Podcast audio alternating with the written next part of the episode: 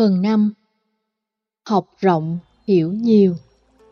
Giảng tại chùa Xá Lợi ngày 4 tháng 7 năm 2010 Phiên tả Nguyễn Gia Thụy Linh. Văn Tư Tu.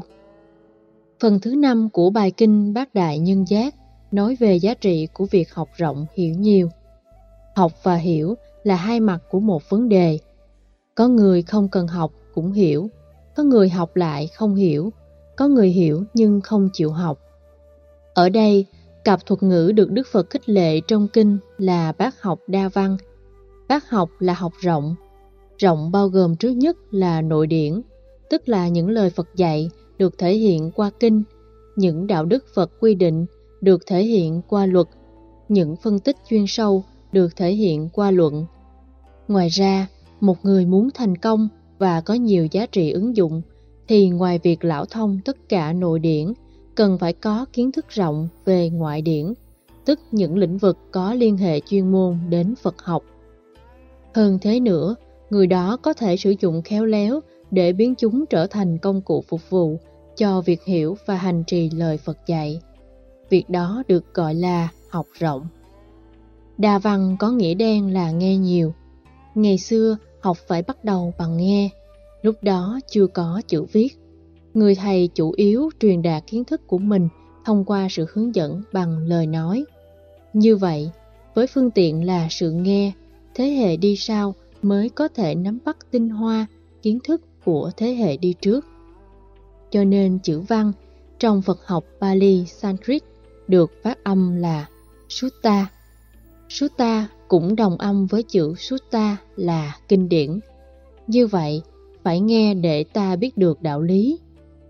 Trong thuật ngữ Ấn Độ giáo, Upanishad thường được thực dịch trong tiếng Việt là áo nghĩa thư, tức là quyển sách nói về nghĩa lý sâu sắc, nhiệm màu.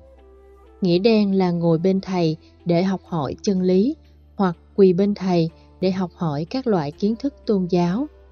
Như vậy, trong bối cảnh văn hóa thời Đức Phật, việc học duy nhất được thông qua sự nghe, nên sau khi giác ngộ, Đức Phật đã hệ thống hóa quy trình giáo dục của Ngài qua ba phương diện, văn, tư và tu.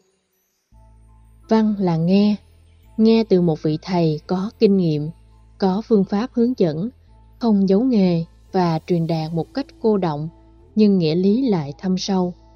Người thầy đó có khả năng nâng đỡ học trò từ một thư sinh bạch diện, kiến thức kém, ít hiểu biết, trở thành một người tích tụ nhiều điều hay, lẽ phải, lời vàng danh ngôn Phật dạy. Từ đó, người học trò có khả năng tự giúp mình trong việc giải phóng mọi nỗi khổ, niềm đau. Học mà chỉ nghe thôi vẫn chưa đủ. Đức Phật khích lệ các đệ tử của Ngài dù xuất gia hay tại gia, phải học có nghệ thuật, thông qua tư duy có phương pháp. Điều đó có nghĩa ta không nên chấp nhận bất cứ chân lý nào một chiều. Ta được quyền đặt vấn đề, biện luận, giải thích, chứng minh. Sau khi đặt hết tất cả các vấn đề từ góc độ logic trong mối liên hệ chân lý và ngược lại, các giá trị và nội dung từ những gì chúng ta nghe mới được xem là đối tượng để hướng đến hành trì. Tư duy đó là một thước đo khoa học, cũng là một công cụ rất quan trọng để chúng ta tránh tình trạng thần tượng ông thầy như là chân lý. Trên thực tế, ông thầy dù giỏi cỡ nào đi nữa cũng chỉ là phương tiện trải nghiệm chân lý chứ không phải là bản thân của chân lý. Nhờ đó, ta tránh tình trạng sai lầm, lây lan mang tính dây chuyền. Thầy nói sai trò tiếp thu sai và truyền đạt sai cho những thế hệ đi sau. Cũng như người mù dẫn một đoàn mù, tất cả cùng lọt vào hầm sâu. Hình ảnh đó được Đức Phật đề cập trong kinh điển rất nhiều lần, nhằm phản tỉnh cho ta tính cẩn trọng trước những giá trị. Nếu nghe mà không đặt vấn đề, dẫn đến mê tín rồi cuồng tín.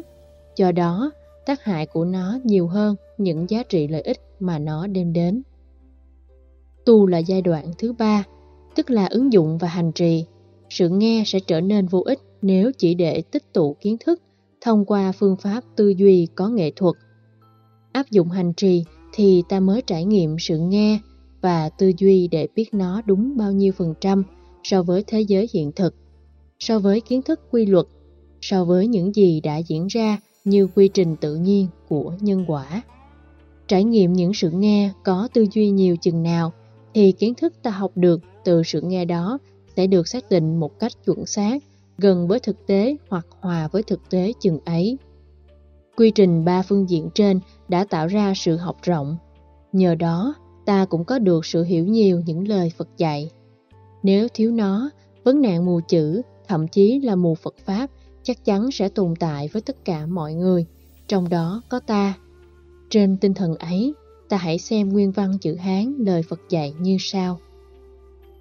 Ngu si sanh tử, Bồ Tát thường niệm, quản học đa văn, tăng trưởng trí tuệ, thành tựu biện tài, giáo hóa nhất thiết, tất chỉ đại lạc. Dịch sát nghĩa với nguyên văn như sau.